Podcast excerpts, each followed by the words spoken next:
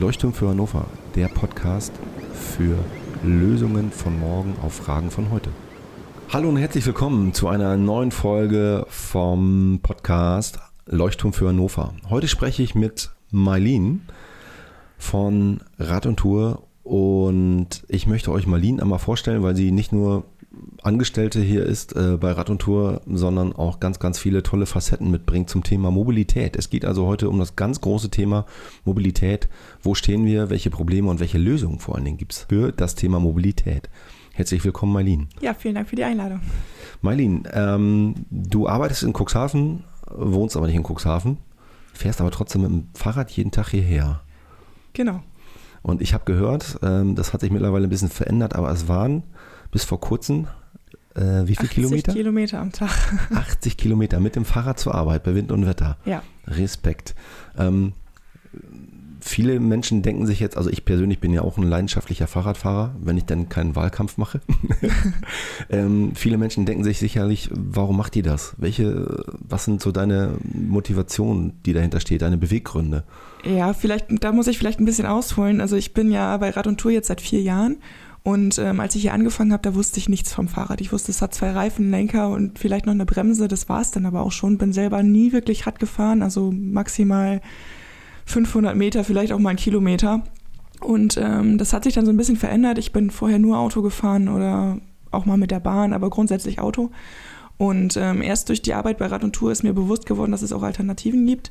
Und habe dann irgendwann nach 4 Monaten mal ausprobiert, wie es ist, die Strecke mit dem Fahrrad zu fahren. Und habe festgestellt, dass es mir viel besser geht. Also ich hatte das Gefühl, ich bin ausgeglichen, ich habe meinen Sport erledigt, muss das nicht noch machen, nachdem ich mit dem Auto nach Hause gefahren bin oder mit der Bahn. Also es waren dann ja auch mal eben 12 Stunden, die du am Tag außer Haus warst. Und durch die Pendelstrecke mit dem Fahrrad habe ich erst entdeckt, wie gut es mir eigentlich geht, wenn ich das mit dem Rad eben zurücklege. Und habe dann immer mal wieder so einen Tag eingebaut in meine Woche, wo ich das mit dem Fahrrad erledigt habe, habe mir dann auch relativ schnell ein Dienstrad zugelegt. Und das war dann zu dem Zeitpunkt aber auch noch ein ganz normales Rad, also kein E-Bike. Und das war für jeden Tag fahren schon nicht wirklich optimal. Und es hat sich dann einfach so entwickelt, dass ich gesagt habe, okay, pass auf, mein Auto, seitdem ich Fahrrad fahre oder die Kombination Zug-Fahrrad gewählt habe, steht nur noch rum. Ich hatte auch jetzt keinen Neuwagen, das heißt, es fielen Reparaturen an. Dass ich gesagt habe, die Kosten sind mir einfach zu hoch dafür, dass es nur rumsteht. Und habe dann nach Alternativen gesucht, habe mir dann ein Lastenrad angeschafft und mein Auto komplett abgeschafft und alle Strecken mit dem Rad halt bewältigt. Wie geht's dir damit? Sehr gut. Ja. Klingt interessant. Was sind da so für Erfahrungen, die du da machst auf der Strecke, beziehungsweise auch im Alltag? Ist ein Leben ohne Auto wirklich möglich? Wenn man das will, ja. Man muss natürlich sich extrem umgewöhnen. Der Mensch ist ein Gewohnheitstier und natürlich ist die bequemere Alternative das Auto. Natürlich ist es jetzt gerade noch in der Gesellschaft so, dass jedem das Autofahren leicht gemacht wird. Das Auto steht quasi nie lange an irgendwelchen Ampeln. Ich als Radfahrer muss stattdessen auf Bettelampeln drücken, damit ich grün bekomme. Ein Auto bekommt einfach so grün. Und das sind halt einfach so viele Sachen, wo das noch zu bequem ist, mit dem Auto zu fahren. Aber wenn man wirklich will und die Alternativen sind da, also ich höre ja ganz häufig oder man hört ganz häufig die Ausrede, auf dem ländlichen Raum oder im Dorf geht das nicht, da bin ich aufs Auto angewiesen.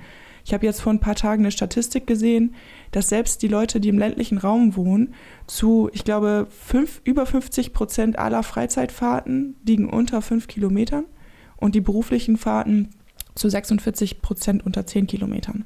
Und das sind Distanzen, die kann ich super mit dem Pedelec bewältigen. Du hast ja vorhin schon das Thema Gesundheit so ein bisschen angesprochen, was auch nochmal irgendwie ein Faktor ist, also dass wir nicht nur über einen CO2-Ausstoßvermeidung hier reden, sondern auch über das Thema persönliches Wohlbefinden. Ne? Ja, auf jeden Fall. Also seitdem ich Rad fahre, geht es mir gesundheitlich viel besser. Ich hatte vorher Rückenprobleme, war 4-mal im Jahr erkältet und seitdem ich jetzt Rad fahre, habe ich das so gut wie gar nicht mehr. Ja, okay.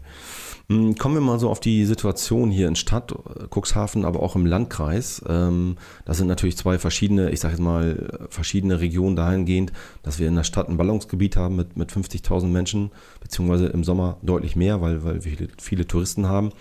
Der Landkreis ist eher dünn besiedelt im Vergleich zu anderen Landkreisen in Niedersachsen. Ich selber bin auch jemand, der gerne viel Fahrrad fährt und das Auto nur noch rumsteht, weil es in extremen Fällen irgendwann mal gebraucht wird. Man kommt, wie ich finde, mit dem Zug hier weg, aber es könnte deutlich besser gehen, oder?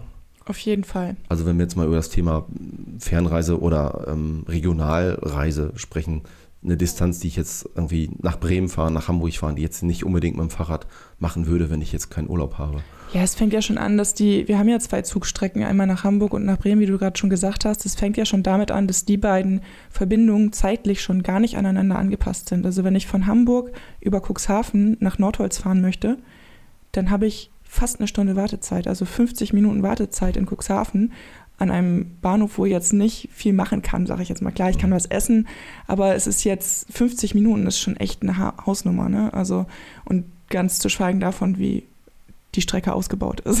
Ja. Ich habe mich jetzt im Rahmen meines Wahlkampfes auch mal mit Alternativen beschäftigt und habe herausgefunden, tada, es gibt in Cuxhaven ein Carsharing-Auto. Eines. Das steht hinterm Rathaus, man kann es buchen per App über Flinkster. Flinkster ist eine Tochter der Bahn. Es ist, wie ich finde, also wenn man es einmal, man hat diesen Initialaufwand, ne? Das wäre wie bei jeder App, wo ich irgendwas buche, irgendwas teile, habe ich einen Initialaufwand. Das funktioniert irgendwie ganz gut und ist dann nachher sehr bequem, wenn das dann irgendwann mal läuft. Es ist aber, wie ich finde, nicht ganz billig. Also mal so als Vergleich, eine Stunde kostet 5,50 Euro. Das ist kein großes Auto, das ist ein normales Auto, ein Ford Fiesta und den Ford Focus. Man zahlt dann nochmal Kilometer, eine Kilometerpauschale von, ich glaube, 38 Cent waren das ungefähr.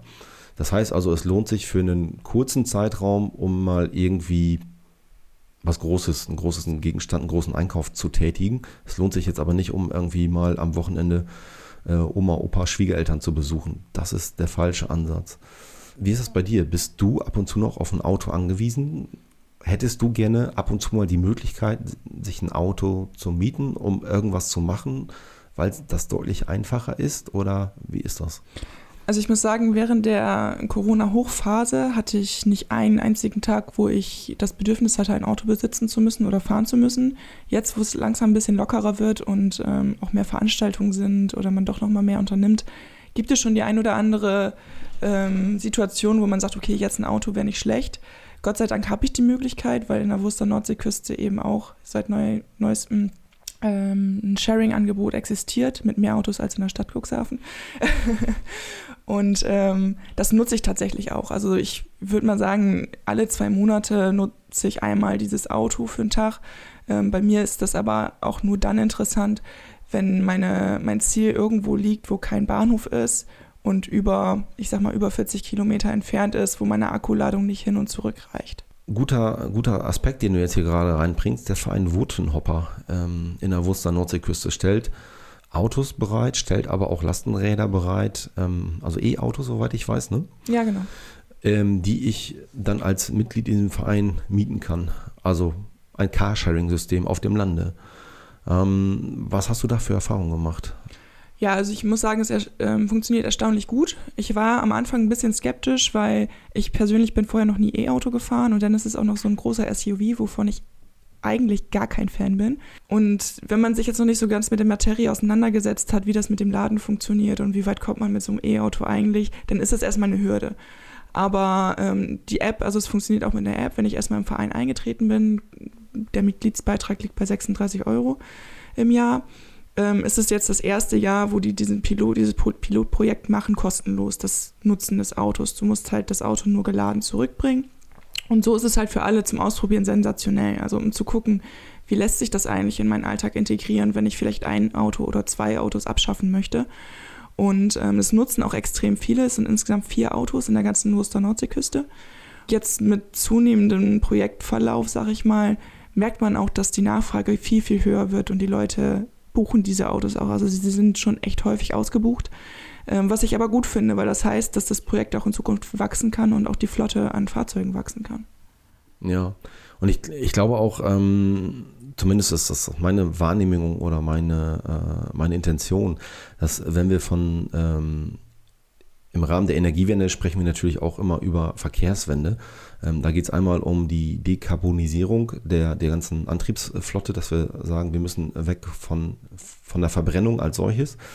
Aber viele setzen das ja gleich fälschlicherweise mit einem Fahrverbot in irgendeiner Art und Weise, dass man irgendwie kein Auto mehr fahren darf. Das ist mir jetzt ein paar Mal zugetragen worden. Das ist ja absolut nicht der Fall, denn wir wollen ja als Grüne zumindest mal, haben wir es in unser Wahlprogramm geschrieben. Was wir erreichen wollen, ist überhaupt mal, dass der Bürger, egal ob er jetzt in einer Stadt wie Cuxhaven wohnt, in einer Großstadt wie Hamburg, Bremen oder auch auf dem Dörpe sozusagen, die freie Wahl von Verkehrsträgern hat. Und ich glaube, du hast das eingangs mit den Ampeln beschrieben. Das ist so ein bisschen, was ich glaube, wo man substanziell grundsätzlich dran arbeiten muss, dass man sagt, also diese Gleichberechtigung ist gar nicht da. Du hast jetzt ein Beispiel genannt, aber sicherlich gibt es auch noch viel, viel mehr Punkte, viel, viel mehr Beispiele, die man an dieser Stelle nennen kann, oder? Auf jeden Fall. Also das ist mit der Ampel natürlich nur ein Beispiel. Bei der Platzverteilung wären wir beim nächsten Beispiel. Ich kenne jetzt nicht den exakten Radverkehrsanteil in Cuxhaven, aber gerade im Sommer durch die beiden Fernradwege, die wir hier auch haben, die sich hier kreuzen, ist der Radverkehrsanteil einfach viel zu hoch für den Platz, den es hat. Mhm. Und da muss halt auch dran gearbeitet werden. Ich war jetzt gerade auf Interrail-Tour und habe so viele Beispielstädte gesehen, wo die einfach ganz radikal den Autofahrenden eine Spur weggenommen haben. Natürlich in Cuxhaven haben wir nicht so viele vierspurige Straßen, aber eine fällt mir da auf jeden Fall ein. Und das sind halt einfach Ansätze, da kann man mit einsteigen. Geht halt weiter zu Parkplätzen. Warum sind Parkplätze so günstig im Vergleich zum Wohnraum? Also ich habe das mal ausgerechnet.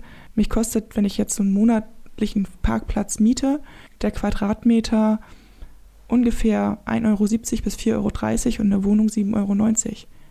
Warum ist dann die Fläche vom Parkplatz weniger wert als die Wohnung? Also wenn ich das mal ausrechnen würde und sagen würde, bei einer 50 Quadratmeter Wohnung würde das so viel kosten wie ein Parkplatz, dann liege ich bei 87 bis 215 € statt 395. Wow, das ist ein signifikanter Unterschied, ne? Ja. Das finde ich beeindruckend. Das überrascht mich jetzt. Also dass diese Zahl, klar, die kann sich jeder ja ausrechnen für seinen eigenen Bedarf. Hatte ich jetzt so noch gar nicht vor Augen. Das ist, finde ich gut, dass du das hier so mitbringst. Welche anderen Probleme, welche anderen Ungerechtigkeiten haben wir hier noch? Ja, Ungerechtigkeiten gibt es natürlich viele. Ich will jetzt mal so ein bisschen auf den Ist-Zustand. Also ich weiß nicht, ob man das einfach ungerecht nennen kann, aber das ist halt... Nennen wir es Problem. Also eines der Probleme ist natürlich, dass Radwege, was wir eben schon bei Platz gesagt haben, viel zu schmal sind. Viele Radwege hier gerade im Landkreis Cuxhaven oder auch in der Stadt sind, ich nenne sie mal Sharing-Radwege mit den Fußgängern zu teilende Wege. Und dafür, dass man sie teilen soll, sind die so schmal. Da passen aber gerade mal so zwei Fußgänger nebeneinander, wenn überhaupt. So, und da soll jetzt noch ein Radfahrender Platz finden.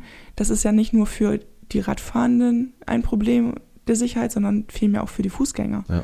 So, und das heißt, ich kann da als Radfahrender nur Schrittgeschwindigkeit fahren. So, wer findet das denn attraktiv, dann noch mit dem Fahrrad zu fahren? Und das sind halt alles so viele Orte, sei es zum Beispiel auch die Altenwalder Chaussee, die seit Ewigkeiten auf der Höhe vom Krankenhaus Renovierungsbedarf, Sanierungsbedarf oder wie man es nennen möchte hat. Ich stimme dir voll und ganz zu, dass die Straße für mich mit dem schlechtesten Radweg in der gesamten Stadt Cuxhaven. Ich würde sogar Landkreis sagen. Okay. Also da gibt es halt ganz viele von und auch außerorts habe ich halt sehr viele, also ich habe ja außerorts schon einige Radwege, wenn ich jetzt gerade an meine ehemalige Pendelstrecke denke nach Bremerhaven. Es ist ja ein Radweg vorhanden. Er ist halt nur nicht optimal. Also er wäre sogar breit genug, wenn man regelmäßig die Rasenkanten abstechen würde und vielleicht was gegen die Baumwurzel-Hervorhebungen unternimmt. So, und dann geht es halt weiter, parkende Autos. Warum dürfen im Strichweg Autos parken? Also der Strichweg ist so eng, dass gar kein Platz dafür ist, dass Autos im öffentlichen Raum parken dürften. Weil die Doring-Zone, wenn ich jetzt überlege, ich muss als Radfahrender ja noch einen Meter Abstand halten, damit ich nicht in diese Doring-Zone komme. Doring-Zone muss man vielleicht mal kurz erklären. Das ist der Bereich, wenn ich die Tür eines parkenden Autos aufmache. Ne? Ja, genau. Den Platz, den ich da brauche. Genau, und hier in Deutschland oder im Landkreis Cuxhaven ist es halt ungünstig gewählt, dass Radfahrende immer in derselben Fahrtrichtung wie die Autos ihren Radweg haben. Und dadurch guckt der Autofahrer oder die Autofahrerin natürlich relativ selten in den Rückspiegel, öffnet die Tür und ich als Radfahrende fahre gegen die Tür. Und das ist in anderen Städten besser gelöst, zumindest in europäischen Städten. Da ist nämlich der Radweg so angelegt, dass du immer auf den Radfahrer raufguckst und nicht in den Rückspiegel gucken musst oder auf der Beifahrertür der Radweg ist. Und wir wissen ja, der Besetzungsgrad von einem Auto in Deutschland liegt bei 1,2 bis 1,4. Das heißt, so oft ist da kein Beifahrer. Ich wollte sagen, also das meint statistisch übersetzt, dass die meisten Fahrten in einem Auto in Deutschland von Einzelpersonen durchgeführt werden. Ne? Genau, und wenn dann der Radweg auf der Beifahrerseite entlang führt, ist natürlich sicherer, als wenn das jetzt wie im Strichweg, wo ich immer links von den Autos fahre und dann die Doring-Zone da ist und mich eventuell sogar noch ein Auto überholt, wo es gar nicht möglich ist, mit dem Abstand von 1,5 Meter mich zu überholen. Ja. Hast du noch weitere Aspekte, weitere Problemschwerpunkte? Ja, mir fällt jetzt eigentlich nur noch spontan, also ich muss dazu gestehen, in Cuxhaven selber fahre ich natürlich die wenigsten Strecken, weil ich hauptsächlich das Rad hier zum Pendeln benutze und dadurch außerorts mehr fahre. Aber wir haben ja gerade die Aktion Stadtradeln und das sind zum Beispiel auch so Kleinigkeiten, die von der Stadt vielleicht nicht ganzheitlich gedacht sind. Also Stadtradeln soll dazu dienen, dass man Kommunalpolitiker oder auch die Stadt, dass man denen aufzeigt, wo vielleicht gerade Probleme sind, dass man über die Radar-App Probleme auch meldet. Und die Stadt nutzt diese Funktion nicht, die hat sie abgestellt. Und da frage ich mich, warum mache ich denn als Stadt überhaupt beim Stadtradeln mit, wenn ich nicht wissen will, wo die Probleme liegen und daran arbeiten möchte? Vielleicht liegt das ist jetzt eine Mutmaßung, vielleicht liegt es einfach an diesem positiven Außeneffekt. Ist jetzt eine Mutmaßung. Wie gesagt, und das sind halt einfach eben so viele Aktionen, ob es jetzt die Europäische Mobilitätswoche ist, wo es einfach noch ein bisschen an innovativen Ideen oder Teilnahme fehlt. Also da gibt es auf jeden Fall noch Verbesserungspotenzial. Gehe ich nochmal kurz auf unser politisches Landtagswahlprogramm ein, vom Bündnis 90 Die Grünen. Dann stehen da Sachen drin, ich hatte es gerade schon erwähnt, die freie Wahl des Verkehrsträgers überhaupt, also dass man das ermöglicht. Viele Leute auf dem Land sagen, ja, ich bin auf mein Auto angewiesen, weil es gibt gar keine andere Option. Es gibt keinen Bus, keinen Zug und auch irgendwie kein Carsharing.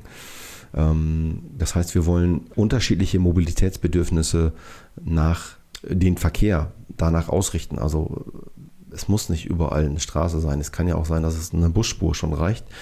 Wir wollen attraktiven ÖPNV. Das heißt, der soll flexibel bedarfsorientiert sein. Und wir wollen auch Ridepooling-Dienstleistungen großflächig ermöglichen. Es gibt viele Sachen noch, dass die Landesnahverkehrsgesellschaft bei der DB besser eingebunden ist, was den Ausbau von Bahnstrecken angeht, dass wir an den Bahnhöfen Mobilitätsstationen haben, wo man Fahrräder oder auch Autos leihen kann, dass wir Mobilitätsprojekte haben für die sogenannte Disco-Mobilität, also für den Verkehr von überwiegend jungen Menschen am Freitag oder am Samstagabend bzw. Nacht. Dann aber auch eine Mobilitätsgarantie für den Bus oder für den Zug, dass man sich wirklich darauf verlassen kann, dass es zumindest mal jede Stunde auf dem Lande irgendwo was fährt. Und es gibt noch viel mehr. Das Ganze muss natürlich finanziert werden. Das heißt, die Fördergelder, die da reingehen, die sollen an eine CO2-Wirkung gekoppelt sein, weil wir ein kontrollierbares CO2-Budget für diesen Verkehrssektor brauchen. Wir wissen jetzt ja, also die Uhr läuft ab zum Thema Erderwärmung, Klimawandel und man kann das ja, ich sag mal, rein rechnerisch, rein statistisch relativ gut runterbrechen auf verschiedene Sektoren, gemessen an dem heutigen CO2-Ausstoß. Ne? Also da sind ganz, ganz viele Sachen dabei. Ist da irgendwas dabei, was dir irgendwie fehlt, was aus deinen Augen irgendwie viel konsequenter nach vorne gestellt werden muss? Oder sind da jetzt schon ein paar gute Sachen dabei? Ja, natürlich sind da gute Sachen dabei. Man muss sie halt nur umsetzen. Mir fallen etliche Sachen ein, die man angehen muss. Aber ich finde es halt auch wichtig, gerade auch, weil ich gerade erlebt habe, wie es in anderen Städten funktioniert in Europa, diese ganzen Möglichkeiten und Formen der Mobilität, der alternativen Mobilität oder auch, was es überhaupt schon an Angebot gibt. Es gibt ja schon Angebote, so.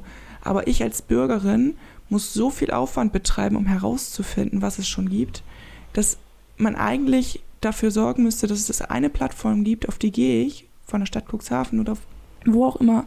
Und da habe ich ein Netz mit allem integriert, sei es das Anrufsammeltaxi, Sharing-Konzepte, Fahrradparkstationen, ÖPNV, Park and Ride.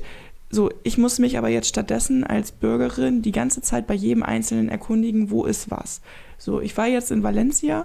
Valencia hat sich vorgenommen, bis 2025 klimaneutralen Tourismus zu betreiben und schimpft sich selber als Smart City. Die haben ein Geoportal online, da ist alles drin. Von Müllentsorgungspunkten zu Radwegnetzen, ÖPNV-Möglichkeiten, Taxiständen. Da ist alles integriert. Und sowas braucht die Stadt Cuxhaven auch. Wow, das klingt spannend. Also damit sind wir jetzt schon bei dem Thema Lösungsmöglichkeiten in Stadt und Land. Wir haben ja vorhin kurz immer über diese Votenhopper gesprochen, aber du bringst jetzt ganz, ganz andere und interessante Aspekte mit rein aus dem europäischen Ausland. Du warst unterwegs, muss ich noch mal kurz vielleicht erläutern, in deinem Urlaub und achtest auf solche schönen Dinge. Das finde ich gut, weil ich selber mache das gerne auch. Ich habe einen Freund, der wohnt in Deventer in Holland und da ist ja so ein eigenes Radschnellstraßennetz, ne, wo gar kein Auto fahren darf, sondern da sind die Radwege getrennt von den Autostraßen und da hat man auch ein ganz anderes Fahrgefühl, sag ich mal, als Fahrradfahrer. Man kommt überall schnell hin. Man kann das vielleicht hier so ein bisschen in Deutschland mit der Stadt Münster vergleichen, wo es den Ring einmal um die Stadt gibt, wo früher die Stadtmauer stand, habe ich jetzt diesen schönen Ring, von wo aus ich schnell in alle Richtungen komme. Welche anderen Ideen hast du unterwegs erlebt und gesehen, die für uns irgendwie ein bisschen Mehrwert bringen würden? Ja, ich habe das ja vorhin schon mit den Doring-Zonen angefangen. In Spanien zum Beispiel, in den beiden Städten, wo ich war, da haben die das wirklich so gelöst, dass die parkenden Autos, die ja jetzt bei uns rechts am Wegesrand stehen, in die Mitte der Fahrbahn gesetzt haben oder zumindest eine Spur weiter nach links, sodass ich den Radweg quasi als Protected Bike Lane habe durch die parkenden Autos, weil ich fahre ja nur noch an der Beifahrertür vorbei. Ist immer noch eine Doring-Zone, aber rein überhaupt nicht mehr so gefährlich wie vorher.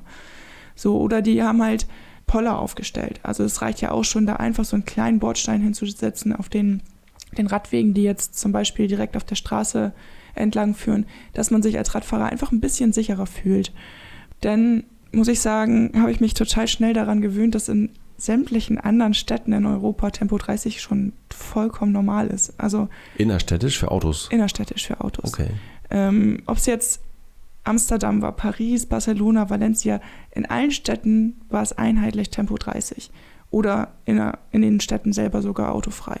Und das war so angenehm, weil ich einfach, das ist eine ganz andere Art der Rücksichtnahme. Also als Autofahrer registrierst du die anderen Verkehrsteilnehmer wie Fußgänger oder Radfahrer viel, viel schneller, kannst viel besser reagieren, du hast das Tempo nicht, du hast viel weniger Verkehrstote, viel weniger Unfälle. Und klar, da wo vielleicht sowas wie Stadtautobahnen in Anführungsstrichen sind, da kann ich das Tempo ja erhöhen. Das heißt ja nicht, dass ich da Tempo 30 fahren muss. Und der Verkehrsfluss ist halt auch ein ganz anderer gewesen. Ich muss an dieser Stelle nochmal einhaken, weil das klingt sehr interessant. Wir haben kürzlich im Rat der Stadt Cuxhaven nämlich diese Diskussion gehabt, dass der Antrag eingebracht worden ist, Cuxhaven möge bitte dieser europäischen Städteinitiative beitreten, damit sie in der Lage sind, dass die Tempo-30-Zonen selber zu definieren, ohne jetzt große, komplizierte, verwaltungstechnische Akte vollziehen zu müssen. Das ist letzten Endes durchgegangen, darüber sind wir sehr froh. Es gab so ein bisschen die Befürchtung, ja, dann kommen wir ja gar nicht mehr von A nach B, das dauert ja alles viel länger. Wie ist denn da so deine Erfahrung? Ich würde mal sagen, diejenigen, die diese Äußerung tätigen, dürfen gerne mal morgens zur Rush-Hour durch Altenwalde fahren. Weil ich bin mit dem Fahrrad schneller. Okay, gutes Beispiel. Ja, also der Verkehrsfluss ist jetzt auch gerade zu den Stoßzeiten, wenn die Leute zum Strand fahren oder wieder zurück oder eben der Berufsverkehr, du kannst schon gar nicht 50 fahren. Also es gibt kaum eine Hauptstraße hier in Cuxhaven, wo ich 50 fahren kann zu den Zeiten. Mhm. Und warum sollte dann nicht sofort das Tempo gedrosselt werden und dafür der Verkehrsfluss viel angenehmer sein? Das ist ja für alle eine Zeitersparnis und nicht nur für Radfahrende. Ja. So, von daher... Was steht noch auf deiner Liste? Eigentlich habe ich jetzt schon sehr viel gesagt, aber ich habe noch eine Sache, die ich sehr faszinierend fand, waren Ampelphasen. Diese Ampelphasen hier bei uns sind ja total, ich sag mal, Fußgänger- und Radfahrer unfreundlich. Es ist schon traurig, dass ich sowieso irgendwo auf einer Ampel noch auf einen Knopf drücken muss, damit sie auf grün schaltet. Weil würde man das mit den Autofahrenden machen, dass sie aussteigen müssten, auf den Knopf drücken, wieder einsteigen. Ich glaube, da würde sich jeder beschweren. Und in Frankreich und in Spanien war es zum Beispiel so, in Frankreich durftest du als Radfahrer immer über Rot fahren. Also du konntest immer über sämtliche Ampeln, du hattest immer grün. Und die Autofahrenden mussten dann halt eben anhalten. Und wenn die Ampel eigentlich rot wäre, wo du ja als Radfahrer rüberfahren darfst, musst du halt lediglich auf die Fußgänger Rücksicht nehmen. So, das war schon sensationell, weil du hattest immer eine Welle. Du konntest also so schnell durch die Stadt fahren und alle haben Rücksicht genommen. Dadurch, dass Tempo 30 war, war es halt auch möglich, weil Autofahrer schnell reagieren konnten, wenn ein Fahrrad fährt. Aber es gab auch in Spanien zum Beispiel Ampeln, die reinweg für Radfahrende waren. Die hatten irgendwie so eine Art Sensor drin. Das heißt, die haben mich als Radfahrende ein paar Meter vorher schon registriert und sind sofort auf grün gesprungen. Und die Autoampel halt eben auf rot. Und das sind halt so Sachen, dass, wenn ich schon alleine hier wüsste, wann eine Ampel auf grün schaltet. Also wenn jetzt zum Beispiel, wie ich glaube in Kopenhagen gibt es das auch, da sind Schilder aufgestellt, wenn du als Radfahrer mit Tempo 18 fährst, hast du eine grüne Welle. So. Und wenn ich sowas schon hätte, weil dieses Absteigen oder dieses Anhalten, wieder anfahren, das kostet mich so viel Kraft als Radfahrer. Mhm. Und wenn ich wüsste, wie schnell ich fahren muss, um eine grüne Welle zu kriegen. Das wäre sensationell. Das sind ja ganz fantastische Einblicke. Das klingt super spannend. Also eine grüne Welle für Radfahrer macht ja auch in Zeiten von trotz oder gerade bei Elektroantrieben auch nochmal eine Rolle, weil ich könnte mir vorstellen, dass das, wenn man eine grüne Welle hat, dann deutlich die Lebensdauer von Motor und Akku ein bisschen erhöht. Ich verbrauche halt weniger Energie. Genau. Das sind tolle Eindrücke, tolle Impressionen und ich finde es immer wieder toll, wenn Menschen wie du zum Beispiel über den Tellerrand blicken und wir das irgendwie, dieses Wissen miteinander teilen können. Das ist Sinn und Zweck dieses Podcasts. Ich bedanke mich ganz recht herzlich für deine Teilnahme hier und freue mich dann schon aufs nächste Mal beim Leuchtturm für Hannover. Vielen Dank. Danke auch.